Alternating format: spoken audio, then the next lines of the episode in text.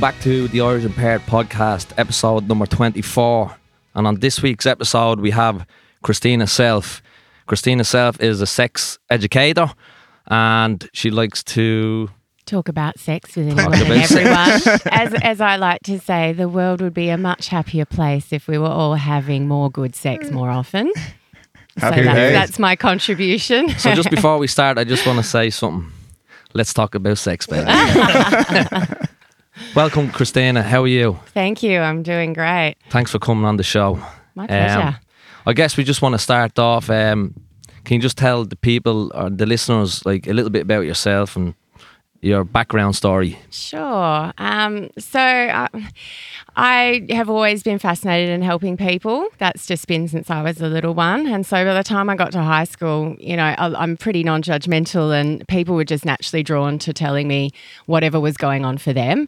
And and I was always interested in helping them and collecting the stories. And so, you know, this as as the as the as the pubescent hormones kicked in, it ended up being that I would talk to a lot of them about sexual stuff. And so, you know, my whole life I've had this interest and curiosity into intimacy. So, in the end, you know, I studied science and I double majored in human movement and exercise science. I'm pretty tall. You can't see me, but I'm almost six foot tall. I was in the state volleyball team at the time, but it wasn't enough. You know, I wanted to learn more about reproductive biology. Um, so I ended up double majoring with human bio as well. And after that, you know, I went into corporate health um, as an ex-phys and I started studying my master's in management and business to work, you know, in the corporate and HR side of wellness. But there still wasn't um, a sexologically specific degree. It wasn't until much later that, you know, one of the only degree programs in the world is actually at Curtin University here in Perth. So while I was doing my travels and working abroad, I found out about sexology. And when I was brought back, because my dad was um, terminally ill, I ended up just taking the opportunity to start this degree that I'd always wanted to do At Curtin, at Curtin. at Curtin Yeah. University. How convenient is And that? it's, it was just so convenient. And, you know, it, the, the people that you meet in sexology are just fascinating. right. You've So gotta- can, can we break it down? Sexology, right? Break Yes. break it down. Everything Yes. sex. Yeah, basically, it's a study of human sexual behavior. Um, so, you know, we're talking emotions, we're talking, you know, obviously gender and sexuality diversity, we're talking fetishes and paraphilias, we're talking The whole works. You know, how to have a good relationship, how to not have a good relationship. Christina, was it mostly females? Was it mostly females? You females know, in the it class? actually was mostly females. It's a good question, and a lot, a very high proportion of gender diverse and sexuality diverse. Obviously, wanting I think to a lot of listeners today are going to get a lot of detailed information, what they always wanted to hear, but they were probably afraid to t- talk about it to the partner or wh- what so. But there is going to be a lot of people interested in this one. I, f- I very feel it.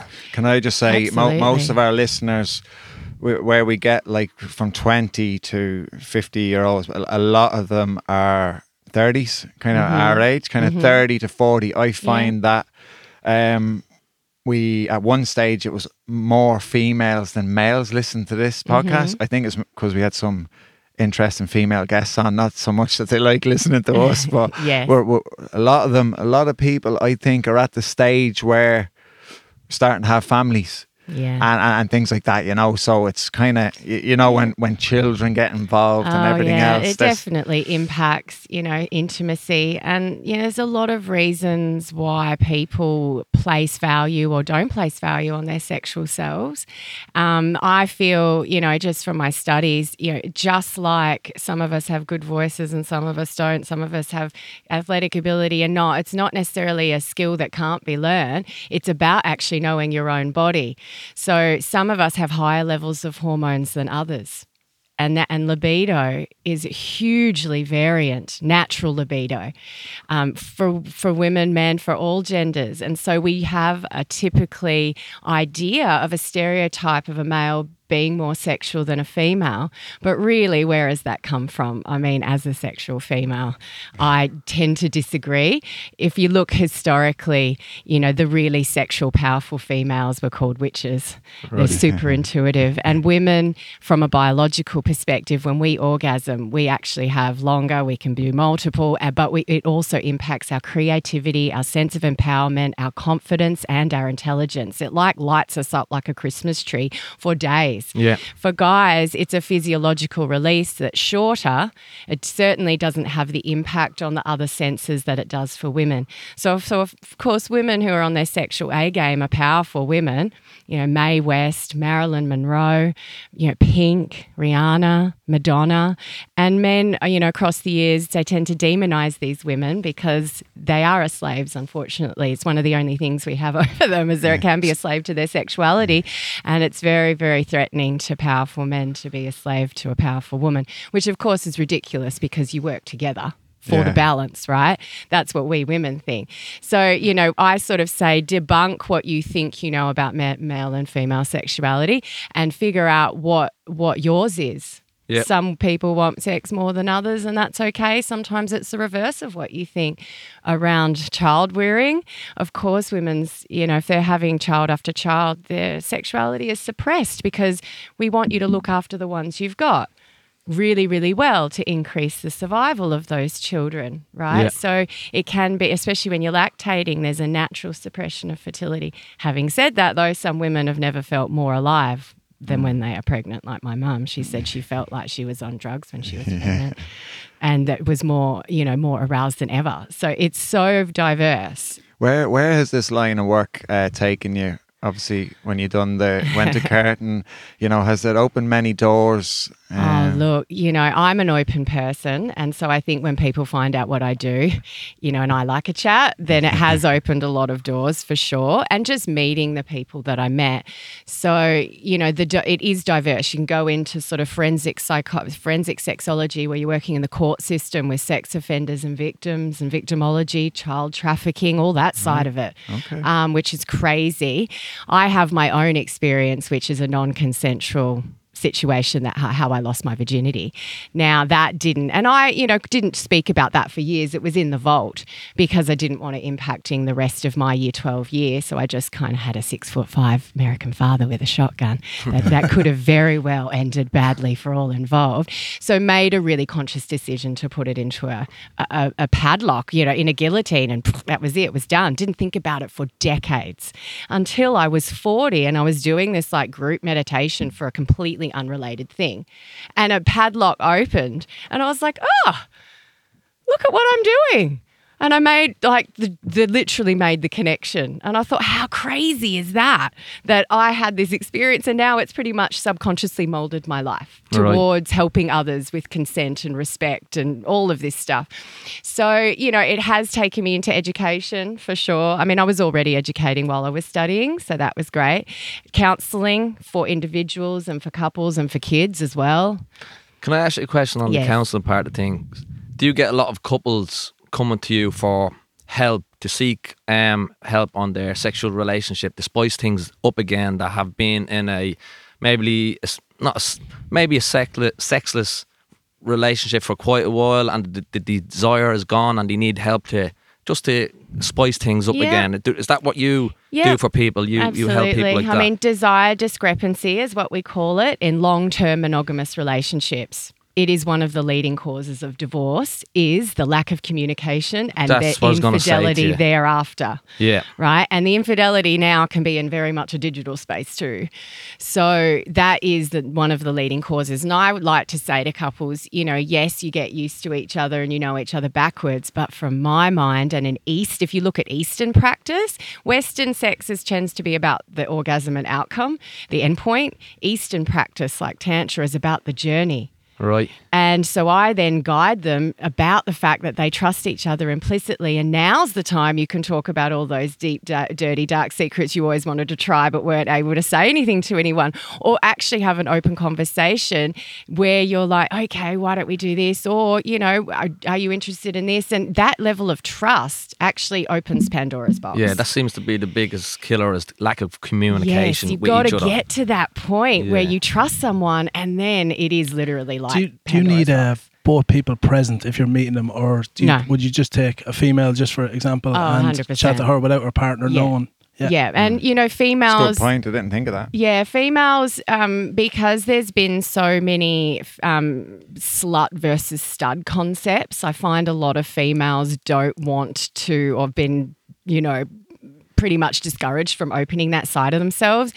And, you know, with, you know, the, the statistic of around 40% of women never have an orgasm is absolutely true Sorry, say it again. about 40% of women, 40%, which right. is a really high percentage. And there's lots of reasons why. A lot of women get in their own head about it. Yes. See, uh, from what I think, uh, men think they can just go in there and have penetration sex and they're not going to make a woman come.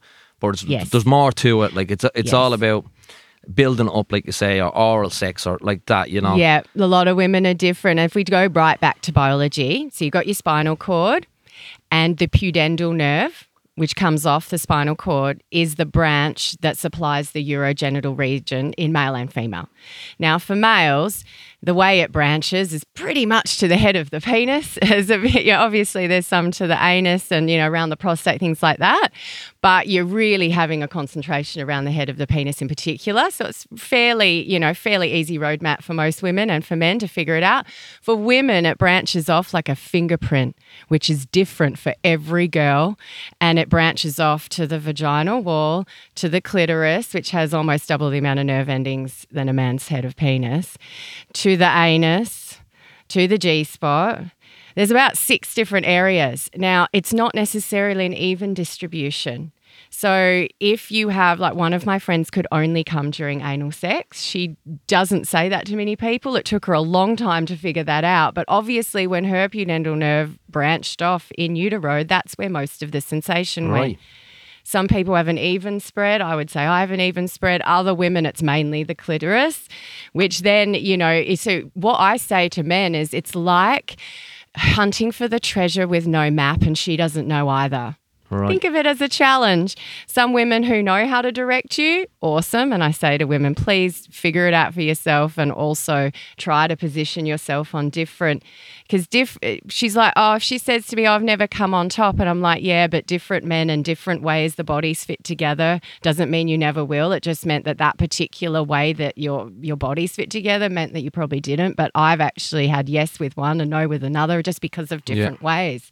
I'd say there's a lot of men out there writing notes down. but Gee, um, can I just say, I've never seen Davy Burns so invested in it. he's here with the notes and a pen and everything. It's like, he, it's like he's standing up in government here about to make a speech. I just want to make sure it all flows good. That's all.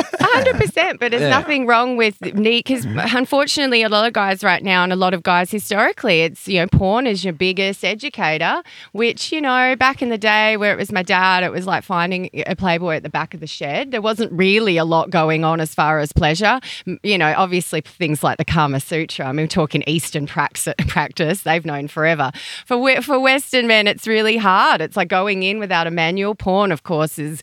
It's a manual. We don't know whether it's a good one though. Do you do you think porn is damaging relationships? Do you Um, think yeah. men get hooked up too much on it and you know that's what they de- desire, Yeah. what they see? As I as I say now, it's about quantity, it's about duration, it's about when you started. And of course now with the young ones accessing it on a phone from 11 Yeah, and it's you know ridiculous. masturbating once, twice, sometimes three times a day from 12 to 19, you are hardwiring your arousal pathways to situations that may or may not ever happen.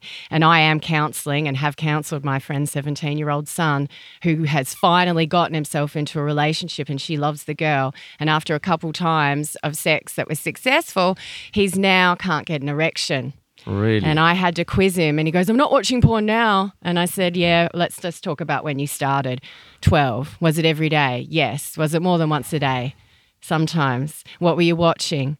Two girls, one guy. I said, okay, so predominantly aroused by this group situation, which is not what you're experiencing in real life. So your body has to now unlearn that Right. response, which is very difficult when your brain is hardwiring. What's the what's the stats on or the percentage on men, young men looking at porn and women looking at porn?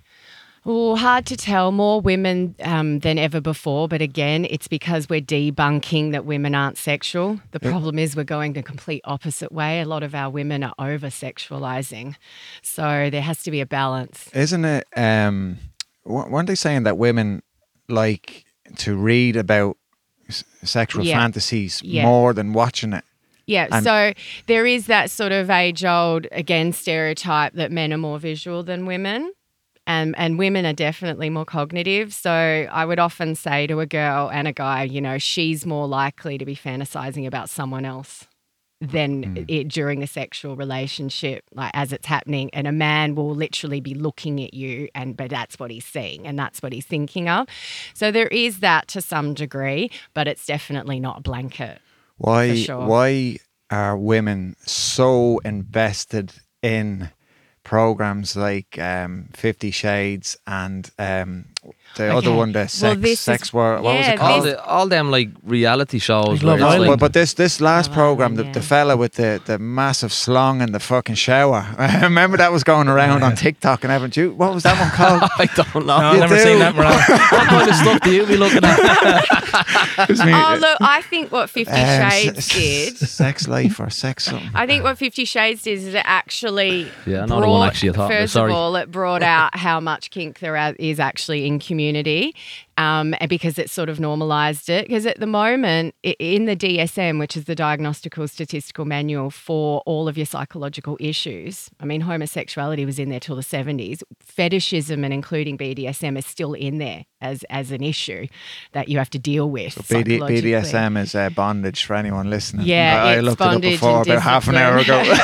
Sadomasochism. So that's essentially what Fifty Shades was about. It brought really, really underground, um, you know, BDSM f- sort of themes to a mainstream platform, and of course, there was a lot of women interested in it because inside they're super sexual, right? But we don't look at our mothers, our sisters, our girlfriends, grandmas like that. And I liked it for that reason, as it allowed women to be more sexual openly and interested in sexuality openly. Um, as part of the BDSM community, though, there was it was very much repre- misrepresented, so especially consent. I, I, I seen an interesting um, statistic. It said 85% of adults had tried incorporating some sort of light bondage um, or spanking into their s- sexual activities. I would say 85 is probably a bit high, but Yeah. maybe increasing now that it's a little bit more um, socially acceptable. Yeah, but I mean, BDSM actually has been around for a very long time. A history of it is the samurai used bondage as a form of torture. It's called, but of course, shibari, which is Japanese rope bondage. They said they found that some of the people they were trying to torture were actually getting aroused, and that offshot into shibari. So that's the birthplace of Oh, yeah, bondage. right. Yeah. So, go. um, Christina, you also you go around schools, um, high do. schools, um, to, to teach the students about sex and all other stuff. Um, with phones and social media these days, do you see a difference in the younger generation? Are they like are they starting to have sex earlier than probably we would, or do you see it being a little bit, I don't know, concerning Yes. for the younger generation? hundred percent. I mean, we are seeing. I just did a parent workshop on pornography and just got the latest stats for WA. The our our legal age of consent is sixteen in Western Australia. It is not uniform across Australia. There's two states, which is Tasmania and South Australia, it's seventeen. Um, and it's not uniform across the world. I mean, in Angola, it's 12, in Bahrain, it's Really? 21. So there's massive diversity with legal age. Um, so in Australia, the legal, a- like the average age of loss of anal sex virginity was 15.8.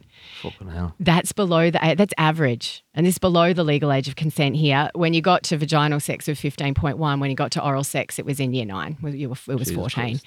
So we are seeing definitely lowering ages. We are seeing some primary school kids getting their period though and getting um, the ability to actually produce a child in mid primary school, 9, 10, 11.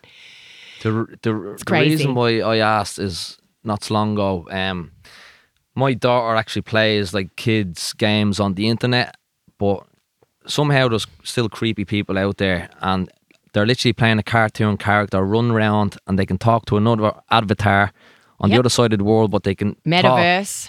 And yeah, so Mm-hmm. somebody has they they just look like a little kid avatar, but they've Yeah. sent her a link and she's pressed on the link, and this has brought her to, to porn sites. Yep. Now we put a stop once, but I don't know how long this was going on till I looked looked at her history, Mm-hmm. and once we found that out, that was it. We banned her from that game, and Mm-hmm. they're the likes of things. She's only twelve, you know, and she when she realized that we found out, she was like trying to think of all the excuses. She got scared because she thought she was going to be getting the big trouble. Mm-hmm. You know, I think she, she wasn't in big trouble, but I tried to talk to her to tell her Mm-hmm. like it's not right, especially at this age, you know. And they're the things I'm concerned more concerned about these days. Yeah, I've just done a huge thing into the metaverse. So, and especially now that Apple's just released their goggles. So, this, as I said to the parents, is now one world. There isn't the digital world and the real world. It is one world. The emotions that you feel in the digital world are the same as the emotions that you feel in the real world. It hmm. is one world. So, if you get assaulted, in a digital space, and the metaverse is the closest that you can now to the real world. And the goggles actually superimpose the digital world over the real world. Then it is just the same as if you get assaulted in real life. It is an absolute minefield for parents because it is a candy filled world for cyber predators Yeah. The anonymity, the anonymity of it, the fact that you can tell a child that you are not who you really are. I mean, it child pornography and then actual real life abuse. We're now at a level in government where we are just not keeping up with their technology and the laws around abuse. Sexual abuse in the metaverse. Like how are we going to govern it, and how are we going to find these people, and how are we going to to put them in jail because they are pedophiles? So there is no laws yet on the metaverse, is there? Very few. I mean, we've just just before COVID, we had the image-based abuse laws passed, which means you can't have revenge porn antics, and you can't upskirt and down blouse, you know, with your phones, that sort of thing. You can't film people, you know, without their knowledge or consent from a vent in the bathroom. I mean, they only just came into effect. You can't post. The first person who got busted in Perth was an ex boyfriend. He went to, um, he f- created a fake Instagram under his ex's real name with her real details and posted 10 intimate photos of her like she had posted the, her themselves and her best friend saw in people you must know come up and called her best friend and was like this isn't you. I know you would never do that. And so the best friend was like i know who would though because she'd hmm. just broken up with this guy. Went to the cops. And we're talking 18 grand 15 to 18 grand in fines and up to three years in prison Right. especially Just for if making up a fake profile. uh, especially if there's distress. So if the person harms, self harms, or suicides, or has a mental health breakdown because all these, Yeah. especially when they're young, 13, 14, you know, that's why it's so serious. Yeah. Is is there much people in your line of work? Because I think that with what's going on with technology and these headsets, VR headsets, and all this sort of stuff, that it's gonna be we're gonna be swamped. Oh yeah, Yeah. hundred percent. It's full on. I mean, now you can get sexual like vibrators and toys where you can have someone in you know the states getting you off using something. I mean, it's insane now. Um, so yeah, I think there does definitely always need to be more people educating in this space. But you know, sex sexuality education is a black sheep of education. That's when it. you go into pleasure, especially pleasure, learn, teaching young people about pe- pleasure, it's the black sheep of sexuality education. Um, I've I've got uh, one just off the top. I was just thinking of this. Um, do you know? I was ha- having a search and I go, "What's um, household objects that are most used for for uh, sexual or arousal around That's the like- house?" That's called like in a, like as a fetish. It's like Uh, um, Is it a fetish? objection insertion.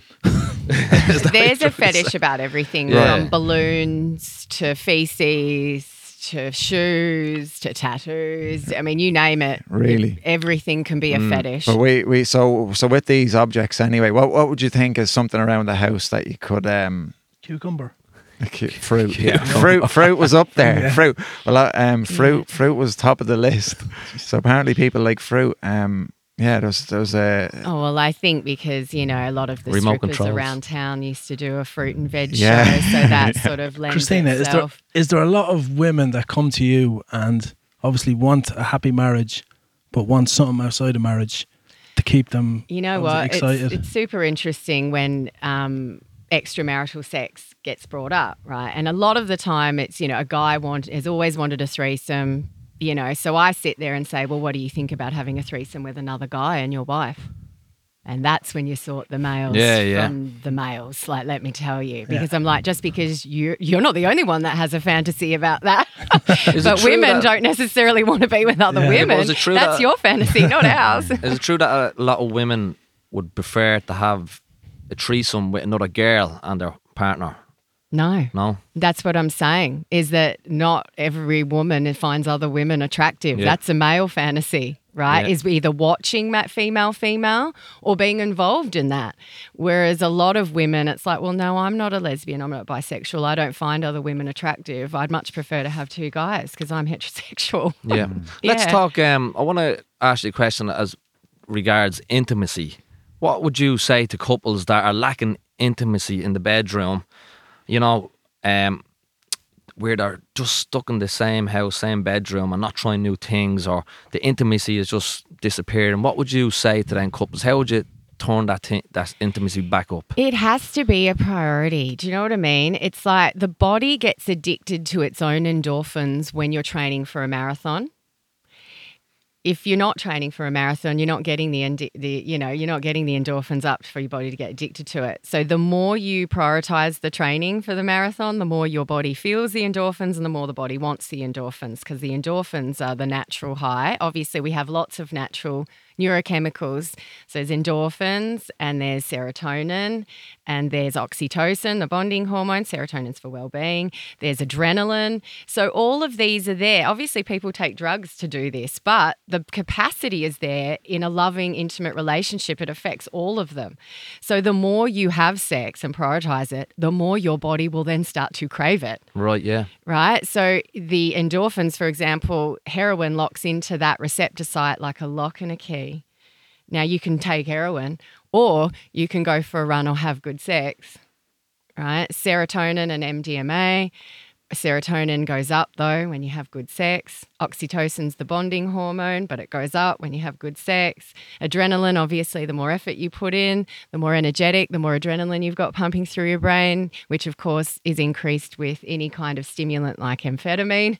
So I always say, you know, go for the natural highs that come with an intimate relationship rather than you know antidepressants or whatever. Mm. And then when your body is prioritizing it it gets used to that morning cup of coffee Yeah. it's like where's my coffee right so you got to teach it 21 days to make a habit 21 days to break it so if you make a pact with each other like right it doesn't have to be a four hour session people you can forget about that if you can teach a girl if a girl can find a way to orgasm i say to the women it's your responsibility not theirs Sorry, who has four hour sessions? no, yeah.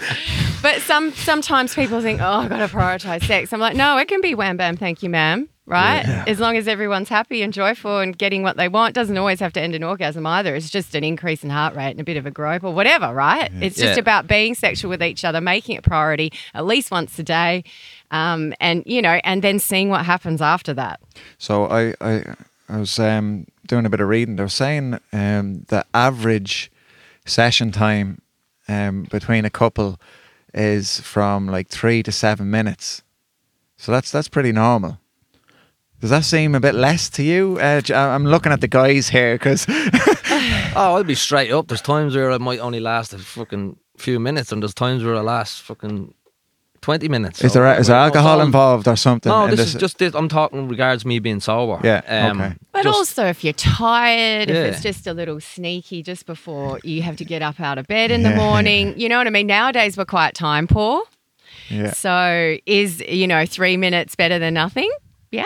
Sometimes I I'll think so, as long say as to she's Mrs. happy as well. Sometimes I'll say to me, Mrs., "This is for me. It's not for you. I just want to get it done and over." Like, yeah, I you mean, know, as, I- as long as but it's, then as there's long other as the reverse happens as well. Yeah, Yeah. then there's when then there's times where Yes, where it's about her. intimate, and there that's where I'd like to take time and build it up and make sure everybody's happy. And as long as she says, well, no, it's about me, you got three minutes, go.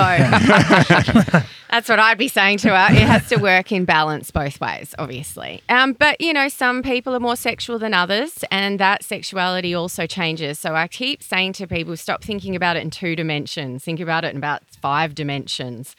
You know, it will change over time, it will change with your levels of fatigue and your levels of stress in your life, it will change around children, you know, just physical exertion. If you've got a job which is physically demanding, Yeah, you're tired at the end of the day. I used to date, you know, a, a carpenter, and you know, if he got up at five, he was tired. I, w- I- he liked to have sex in the morning, but I like to have sex at night. But by eleven, he was like, "I'm mm-hmm. tired." So sometimes it's a mismatch yeah, in the time. But again, communication, finding the common ground Sunday afternoon or whatever it is. You know, there's pleasure is threefold, and uh, people forget about it. It's not necessarily just in the act, it's in the anticipation around it, especially when you're just starting to date someone. And it's also in the memory after it.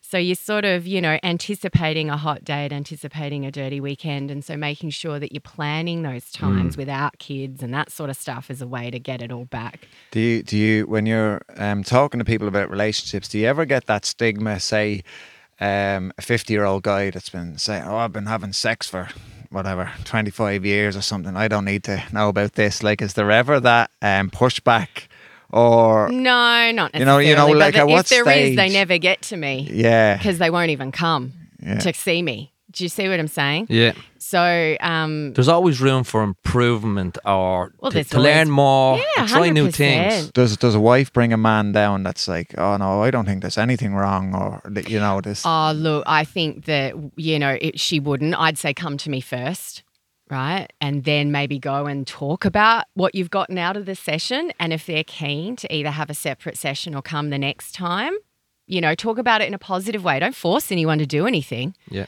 right? They're just going to sit there like this. They're not going to get anything out of it. You know, work on, you got to work through carrots, not sticks with this sort of stuff because there's nothing worse than libido than like being forced to do something you don't want to do. When you first got into a relationship, did you explain to your partner at that time th- the work you've done, or did you I was- gradually? Oh no, I was only um my my first long term boyfriend. I was eighteen, so I hadn't started the sexology yet. I'd started my first degree and I was interested in it, but I hadn't gone as far as that yet. So we dated for seven and a half years. But then after that, yeah, I mean, you get a lot of different, you know, you got get a lot of different responses when you know from guys when people you know, are asking, especially when I'm single for extended periods of time, because I sort of, you know, take it that, you know, there has to be a number of things that, you know, that will, I'm not picky. It's more that I just don't, I'm, I, I love my sex, but I don't find everyone attractive. Because for me, attraction is mul- like lots of different layers. Um, and so, you know, you get the cracks of, you know, oh, well, like, you can teach me. And I'm like, no, I don't want to be working in my relationship. Sorry. That's not, that's not the right thing to say. Um, I've got a question for my own sake and Mm-hmm. probably a lot of other people's sake. What is tantra sex? So this is Eastern practice, and there, it, you know, it links very strongly to yoga and the breath and the life force energy, right? So if you've ever, you know, done any sort of, you know, yoga, they talk about the breathing in and the breathing out, and tantra is about connecting with your partner. And not necessarily getting to orgasm. We all know that horny feeling of arousal, a really good feeling before you've come, but you're just starting. That is what Tantra aims to prolong, bring in and prolong in a connected way through focusing on the body and the breath. So you get into this heightened state of arousal and then you let it stay. Yeah. And so the pro so then you're enjoying that journey of connection. So it goes into a spiritual sex where you're just staring at each in each other's eyes and breathing together, but you're both naked. That sort of practice for eh, for minutes at a time, where you're really connecting through, you know, you're seeing into their soul kind of stuff. You're feeling them, but you're really present in the way that you're being together.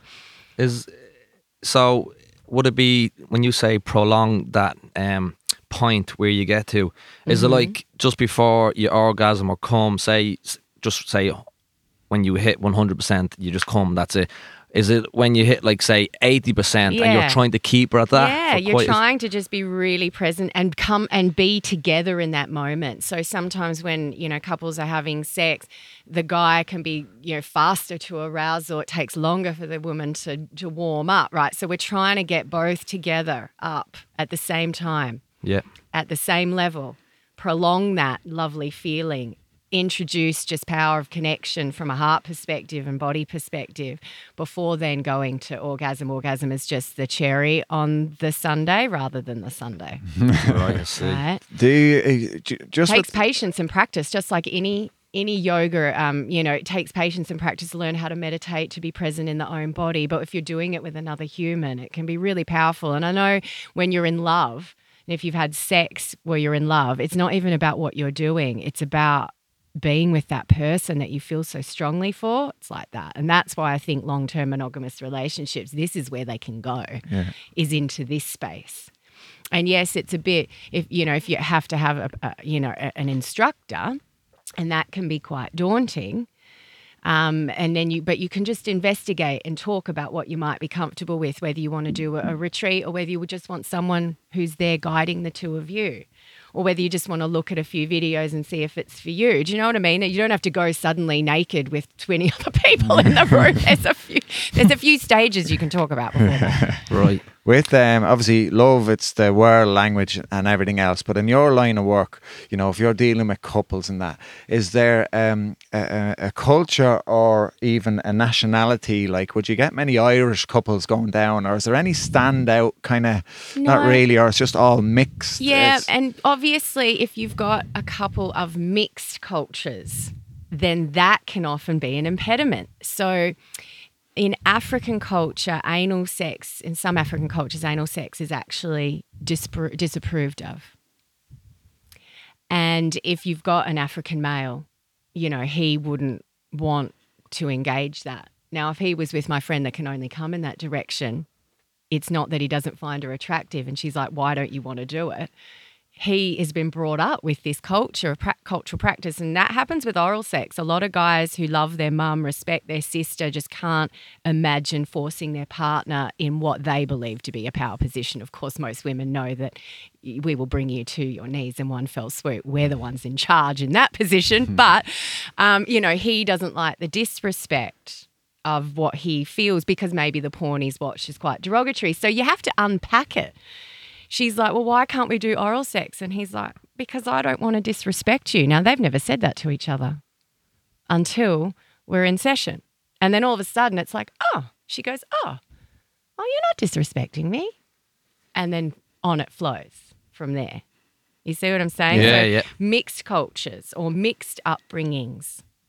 Um, obviously, if you've gone to a Christian school, that sort of slut versus stud stuff can come in where women are just like, oh, only bad girls or sluts do stuff like that. You know, you have to unpack that a lot as well Yeah. with a lot of women.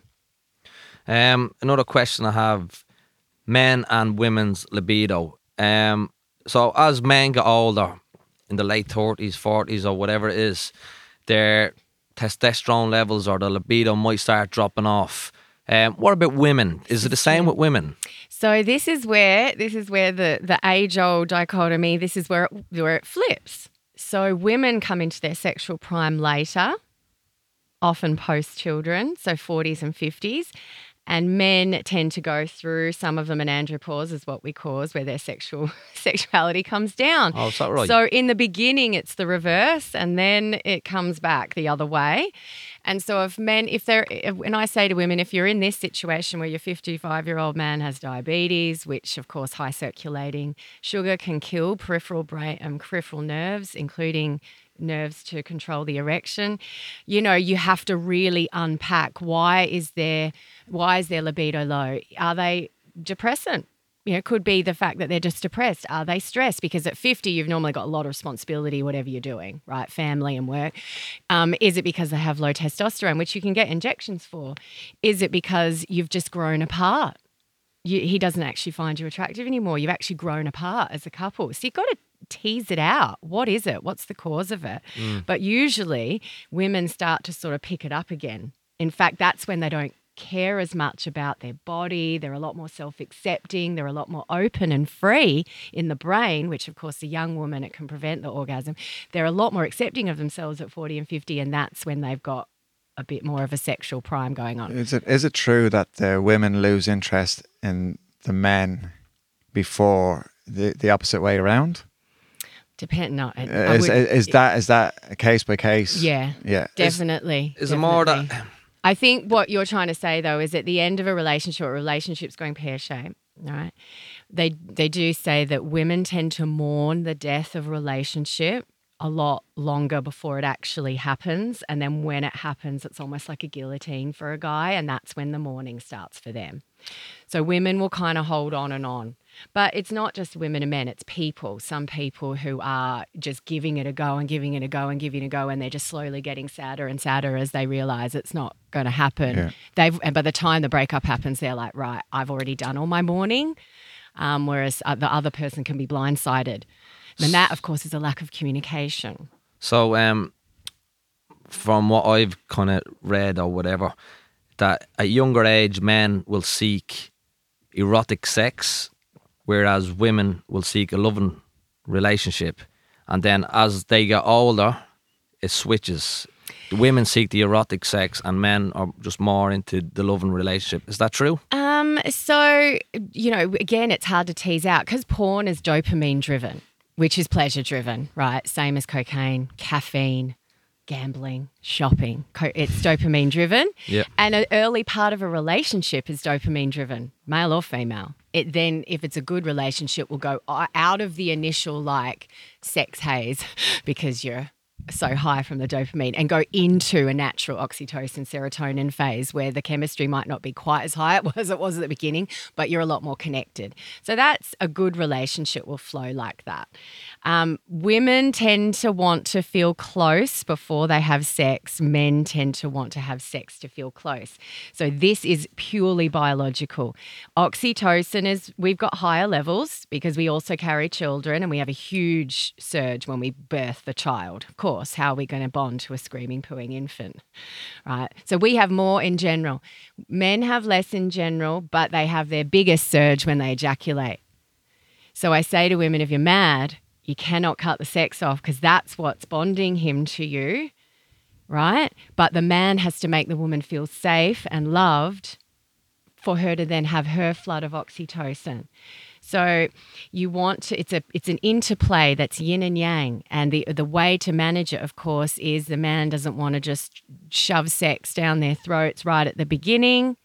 Um, but a woman, you know, needs to feel safe and loved and secure, even if it's in that moment for one night. She has to feel safe and secure and connected. Are, are they saying that um, there's a lot less sex happening these days? Is that No. no? There's more. There's AI more. Is there AI more? We're wouldn't be in- getting in the way, would With it? young people, you mean? But just just with uh, obviously, uh, I heard that the someone said there wasn't as much just with AI and porn. Um, but then at the same flip of a coin, you can imagine with social with uh, so not social media, but apps like Tinder and Grindr, whatever, that it's easier to meet up and have a fling. It is, yeah. I mean, I think that the, the desire for the whole world to want it more because it's it's put in our face Yes, on screens more. that's right. So people see and they want. Yes, you- but the problem is it's very disillusioning because what you're seeing is hotter than hot and love at first sight, right? And Mm. as I say to my young people, just so you know, there it is not necessarily hotter than hot every time right off the bat within two minutes. And it's not love at first sight every time right off the bat right? There's so many shades of grey with it. But we get we because pleasure is an innate drive and pleasure sells what the media companies give us are the highest incarnations of pleasure, right? But that is not realistic because in real life, there's lots of shades of grey with relationships and sex and the individual. What's your opinion on marriage? On my, my well, I, I like to say that from an anthropological perspective, the coming together of two people in partnership predates any rules around it right? We do need to ma- to maintain the species sex coming together. And in order, from an anthropological perspective, in order for that to happen, pleasure needs to be involved. And in order for the rearing of the child to be most successful, two people is better than just one. So, oxytocin, the bonding hormone, and the pleasure that's around sex has to happen in order for the survival of the species it is people and different cultures that put rules around what that situation is. And that is called marriage. And of course, there's different rules of marriage and different cultures. You know, in some of your Middle Eastern countries, nine year old child brides are still legal if they're promised to a man. Hmm. India, the female prime minister just banned child brides only in the last 10 years. That's madness. So you've got to understand that culturally, we still have very different rules around yeah. what marriage is allowed. In Australia, first cousins are st- still allowed to be married. Right. I didn't right? even know they weren't. Right. First cousins still allowed to be married. Now, from a genetic perspective, we would probably say that's too close from a science perspective but when that, that that that sort of genetic studies came after those laws were put into place what was that for population growth back in the day or well, it was just a lot, lot smaller population, yeah. and your ability to move around in a town was a lot more mm. reduced when they were written. Right, right. A lot more cousins as well. So, um, with with Joe asking about what do you think of uh, marriages these days, do you think there's less marriages happening these days or um, I think that because there it's very easy to get out of a marriage. I mean, for me, I'm 46 and a half and I've never been married. And when I was young, yeah, I'm half American. I have two relatives that have been married four times each. And I told myself that I never wanted to get divorced, which may mean I never get married because I hold the vow sacred to what it is, right? Nowadays, people are like, you, you, know, they couldn't believe when I went to the States and lived there that I'd never been married and I was only 27. And they were really? like, oh, yeah, first marriage, first kids, first job, first divorce. Oh, if I don't like him, I'll just divorce him. Mm. And that expendability notion is to me is just not it's just very socially acceptable to get divorced nowadays. And so to me it's like, well, you know, we should go back to what it actually was supposed to be, yeah.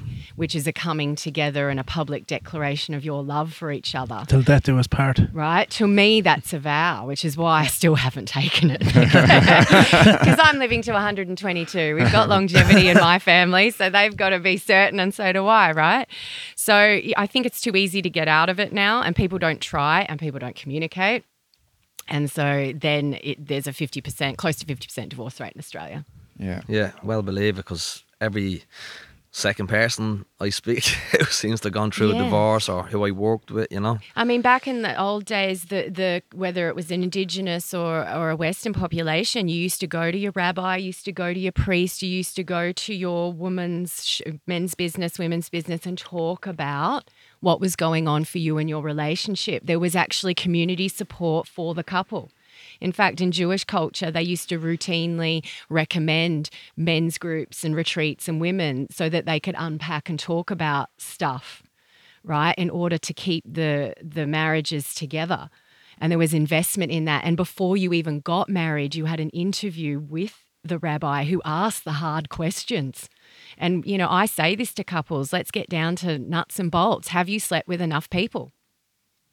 Have yeah. you slept with enough people? Are you satisfied? Mm. I mean, I've got four sets of high school sweethearts in my friendship group. Right. You know, it, it- we had a really great year group and there's four sets. And, you know, these are valid questions. Have you slept with enough people? Have you fulfilled all the fantasies that you want to? And if not, have you spoken to each other about it? You know, these are the things that can break, break up people. You, you know people out there that have um, gotten married and they've only had one partner, and you often wonder how do they know if anything is, is better, Grass if there's is better greener. out there, or if it's worse, or Yeah, well, if they love that person, and and these sets of high school sweethearts are all together still. Hmm. All of them have multiple children, and it's about them hearing now. Obviously, they went through a that phase question where they has were to always be there. what That question has to always be there, and wouldn't they it? communicate it. So they've been through the twenties where the friends are all sleeping around and having different experiences, but a lot of them are bad. Remember, yeah. and then they've been through all the divorces. And when I talk to them, they're like, "We're lucky. We're lucky we found a good one early." So they did saved themselves a bunch of heartache Mm. and mistakes. Is is soulmates a scam? Basically, the, the the two words together. Do you believe that or Of what? soulmate? Oh, soulmate. soulmates. Oh, I do believe it. I think that soulmates, I'm quite spiritual and I do intuitive astrology as well. But do well. you think people overuse the word in terms of? I think they don't understand it. So a soulmate is not necessarily a twin flame, right? Twin flame is a soulmate that becomes a romantic partner. Soulmates are there to, you've made a pact in a previous life to teach each other lessons that you didn't learn. So sometimes your soulmates are the hardest breakup you'll ever have, right? Soulmates are there to teach you lessons. And you either break up or break through with a soulmate, right? Twin flames are the ones where the soulmate has broken through and they're who you're meant to be with for that lifetime and sometimes lifetime beyond. So some people like, I have this really crazy connection. I'm like, yeah, he's definitely a soulmate. I can feel the energy. I'll get goosebumps around people like that. But I said, are you going to put up with this behavior or not? And is he or she going to stop that behavior? Because these are your lessons. It's two, takes two to tango.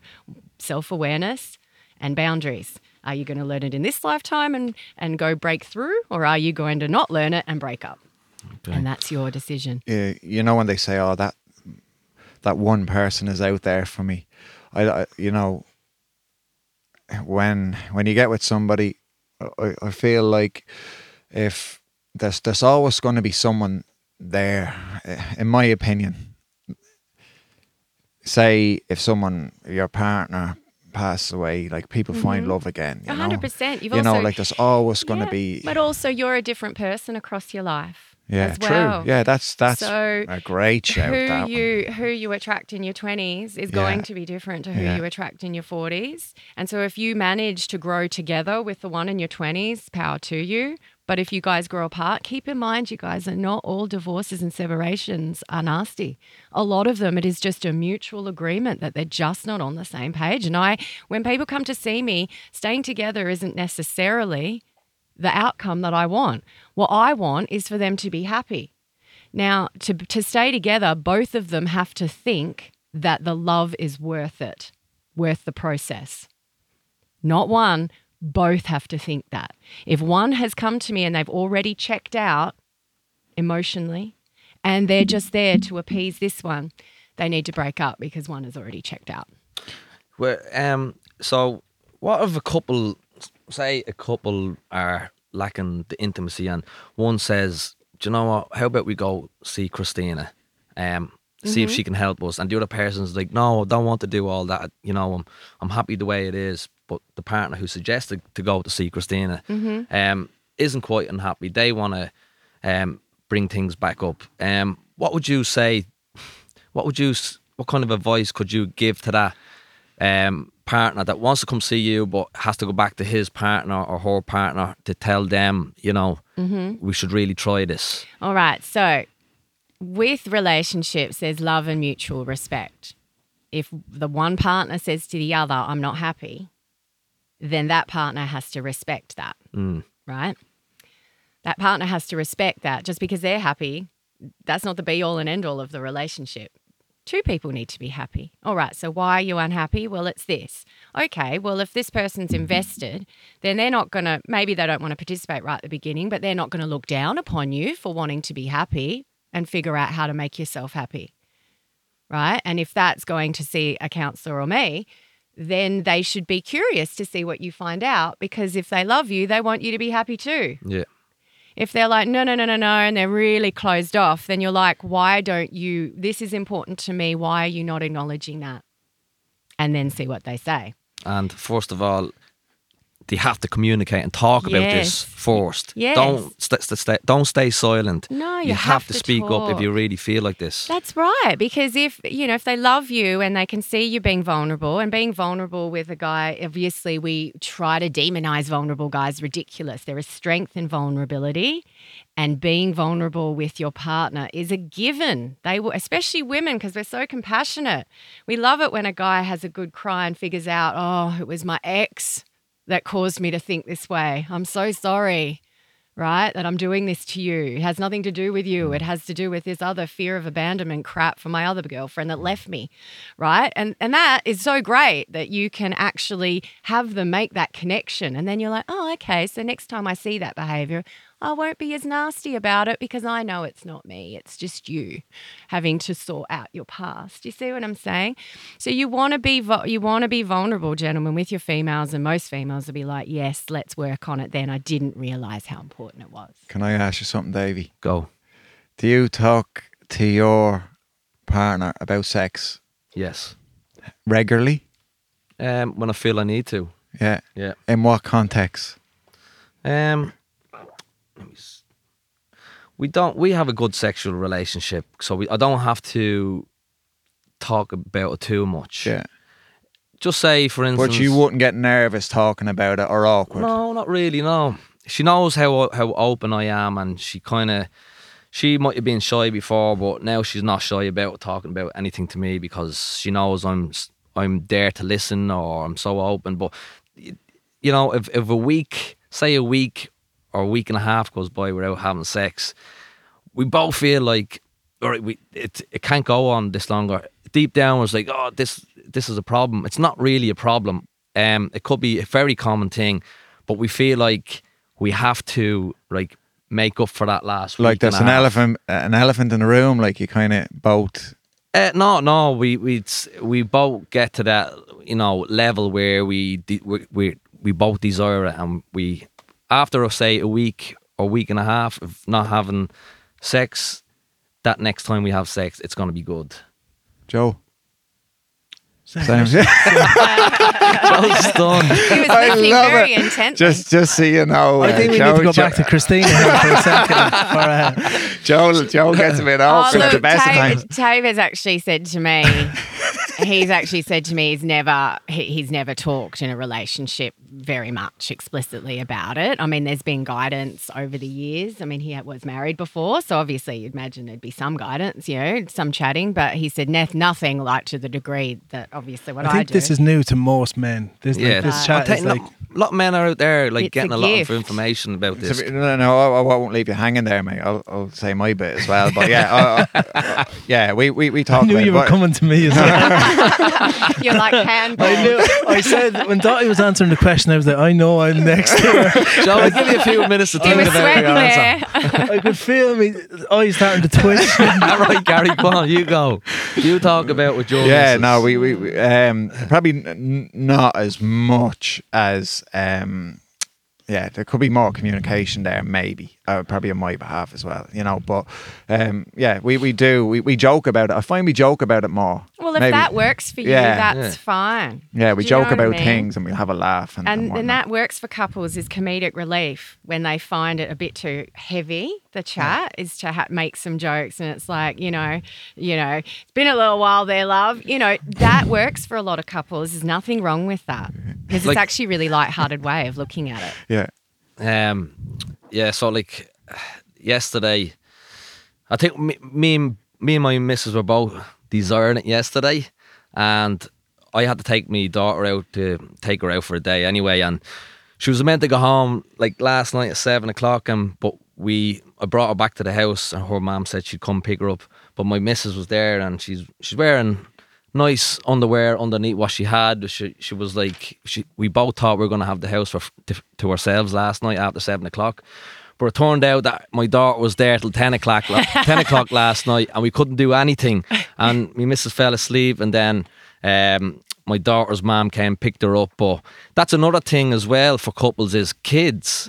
Kids get out probably get in the way a lot of a, s- a sexual relationship. Um, maybe you can say more about that because your kids are quite small. My my daughter's old and she lives with her mum now. But um, is that another thing that's a big killer in the bedroom? It's massive. I mean, Tave's got his kids one week on, one week off, and I've never dated anyone with kids, so it's just a whole new world of scheduling that has Yeah. had to occur in my life. Um, so, you know, kids, especially when they're old enough to get up and open doors, Yeah. it becomes, you know, you don't want to have anyone walking in on anything. But even when they're not, even when like I found that the hardest part was when the kid's in the room with you for a year after they're born, and like you said, the mother's main goal is to care for that kid, yeah, and then. yeah. Especially the first one, because guys are like, they're my bibs. And can can I just say something? You know, I've spoke about this before. When when a when a when when a, a man becomes a father, he wants to provide. He gets this this urge to go out and provide and work even harder, work more hours, get a side gig. That's his thing, which mm. increases stress. So you mm-hmm. know that's I'm talking from experience here. So mm. then the last thing you want to do when you get home is is is be romantic with your mm-hmm. partner. She's stressed out with a newborn and that and it's you know it can it can be very very mm-hmm. difficult and I'm not on I mean I mm-hmm. don't mean like just being awkward in, in the mm. bedroom like it can really make or break a relationship you mm-hmm. know mm. that's when you know Especially if- with the lack of sleep. That Yeah. just makes everyone bears. yeah So um, yeah. that's one thing I know noticed. Like I, I'm not going through any sleeping problems at the minute. I had bad sleeping problems there for the guts of eight eight months or so, and I was literally only getting max four hours sleep a night. Yeah, and I noticed that that was killing my sex drive. Yeah, hundred percent. Um, that's one thing I did notice. But yeah, yeah, in the last Yeah. few months, I get eight hours sleep a night now. Yeah. I mean, this, to- and so now you can understand new mums when Yeah. they're literally woken up every hour on the hour, and they're just like eyes are hanging out of their Mm. heads. You know, sec- and also the hormones for lactation suppress your fertility. Mm. If you have two kids back to back, or you have twins, God Yeah. forbid, like my friend did, it becomes full on. The- but then uh, one thing what, what does happen in a relationship uh, talking from experience again is the appreciation you have for your partner goes through the roof Yeah. like you always um, love your partner and everything else but they're you know they're just your girlfriend fiance and then wife but when they become the mother of your children that's mm. that's a game changer mm. you, Yeah. you see them change from a girl to a woman if that Yeah. makes some sort of sense 100% maiden to mother to Cronus, Yeah. our Yeah. spiritual incarnations. It's a different different look, but it's a respect, and that's it's a huge respect and that's- and i think that awesome. that that that might trump everything mm. you know that that that respect in a good relationship. Yes. yeah Um, just before we close up the show, is there anything that any message that you'd like to put out to couples that are listening right now that haven't communicated but they feel like they need more from each other, more of the sexual relationship to improve? Like what what's a good message to stick out to them people? Because there is people listening now that are really clued into this. And at what point, sorry, uh, uh, to, just to add Right. to that, at what point do do you make the decision that you need to bring in a third party to discuss it? Um, Well, for someone who's a bit hesitant to talk to their partner, don't hesitate. Reach out to a professional to even find the words that suit you, that suit you in your situation. Yeah. Because sometimes people just have not had upbringings that are open and they don't even have the words, they don't even know how to even approach it. Then seek help as an individual. If you are if you are in a relationship where you feel like you could, then broach it, but preface it with this is I love you so much. This is really important to me. It's been playing on my mind. Can we have a chat about this? You know, pick your moment where there's no children and distractions, you know, so that you get a positive response. And, you know, the way, as my dad used to say, it's not what you ask for, Christina, it's the way you ask for it that will determine whether you get what you want or not. So make sure you're not coming in accusatory. You, you, you, you. You're like, I'm feeling this way. What can we do about it? Are you feeling this way too? Mm. I think our love is worth it. These are some ideas. How about we go to the sex shop together? How about we do a bit of Googling, a retreat? How about we have a dirty weekend? How about Go we on chat to someone? Just go, a lot of people lack dates, Yeah, dates. Long term relationships lack Just they act. They lack the courting part. go back to where you started. That's right. And Remember so when the sex was that good at the start? That's right. Bring that back. That's right. There's a lot of different ways you can open it and start before you even bring a third party in, Mm. right? But it can be one of the options, individual or couple. Um, I don't want. I want. This is something I wanted to ask you before you came in. H- how do you find um, programs like um, Love Island and that? How do you find they're affecting or painting uh, an image towards the teenagers coming up out of school? And yeah, I Not even mean, the teenagers, even just because we were Mature talking about it last week. Yeah, I mean, the hookup culture that we have now is pretty intense. But you've also got to understand that from a historical perspective, you know, the swinging 60s and 70s, psychedelic 70s, where the, the pill, right? The pill in the 60s revolutionized sexual freedom for females. It was the first thing that we actually had control over getting pregnant or not. So there have been eras in the past where that sort of, you know, swinging 60s was there. Now, but of course, it was about feminine empowerment. Now, it really, what we're seeing the media is subjugation and objectification of females to try to be attractive to the opposite sex. And I'm like, no, I'm all for feminine sexuality, but it's not for anyone else it's for you. Mm. So as I talk to young people and and and girls in particular, it's like don't think that you have to look this way, have to act this way to attract a mate. You look however you want to look. And you can be sexual in any whichever way you want to go, not for anyone else. So it's to take the focus away from pleasing others and back to who are you and what do you want to give a go. And I'm okay if you want to experiment sexually as long as you're safe about it, right? Um, did you you had a couple of dealings with those sort of shows? They were bringing someone like yourself in. Yeah. So, I mean, the reality TV, you know, phenomenon, basically, and I spoke to the producer of a show called Les Marseillais that I was actually in, which is a French show, and he said it's cheap, Christina. We don't have to pay actors. These guys will go on it for free, basically, for three months. And so, as far as TV production goes, very cheap. And they choose personalities that are going to fire up and flare up to make good drama. And it isn't reality, it's scripted, right? A lot of it is scripted. So, in order to create the drama or cut, and you do sign your life away when you do sign up for these shows. You, you, you go in thinking you're going to be the good one, but they may cut you to be like a bitch, Yeah. right? So you've got no control. So I say go in with your eyes open.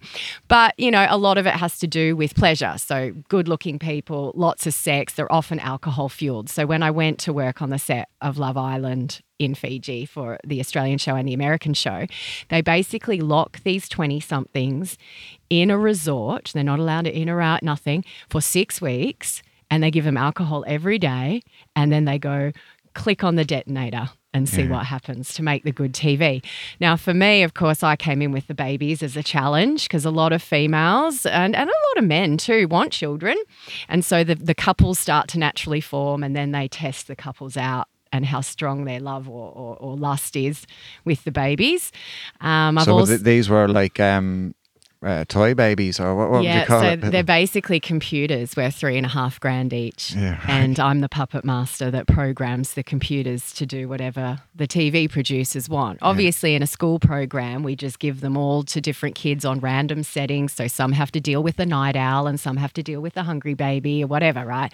But for the shows, we actually program. I want that contestant to have the hardest baby. I want this contestant to do well. So give them the easy rotation. It's like that. Yeah, I've also my baby's also appeared on The Bachelorette with the twi- with the sisters. Yeah. So Is, is that where they Yeah. get the females to leave the villa and leave the babies that's with the males? That's right. So yeah. I've heard. Yeah, that- that's exactly right. So that Joe was was just after fan. COVID, so I couldn't go over to Sydney to coordinate that show myself in person. I did it remotely, which was interesting, trying to teach the producers how to program the babies from over here. But um, but you know, it's awesome because it is fun to see how you know people deal with child rearing, and because our nuclear families in Western countries are so small these days. I mean, I'm half Sicilian, so two generations ago it was 12, 13 kids. Same with Irish Catholic too. Mm. But nowadays we're barely having one, two, mm. three kids per couple. And so you're not really rearing kids anymore as a kid. you don't know anything. One of my friend's husbands had never held a human baby until it was their son at 37. so so these are good the babies for this reason is it actually is teaching life skills and mm. it's pretty fun watching Yeah. Some clueless people trying to figure it out I think uh, we're gonna have to have a part two someday. Yeah, this, absolutely. Yeah. Oh, There's so much information. There's There- so there- much there more I is a lot, ask. isn't There there? is, it's a there lot is. to take in. And the thing is, There like, is. don't for anybody out there, don't think you know everything in the bedroom. You No. only know a fraction. You you need to. There's so much to learn, and you, there's so much room for more improvement. And if you do feel like you need to improve, give self, uh, to give Christina self a call. Yeah. Where can people find you, or how, how can people get in contact with you? So my business is Red Ginger Wellness. I do have a website. The website's predominantly geared to teachers finding me for their school programs, but all my details are on there. I have a Facebook as well, um, which you can communicate with me through direct mex- direct messaging. So it's R E D G I N G E R Wellness. Red Yeah. Ginger. Red Ginger. Or, of course, you can ask Davey. he got my number. Christina, it's been a pleasure to have you on this morning. has been Thank a pleasure. you. It's been and great. Thank you for Christina, for part two, I promise Joe will have the answer to that question. He's deflected for today. All right, episode 24, we're done.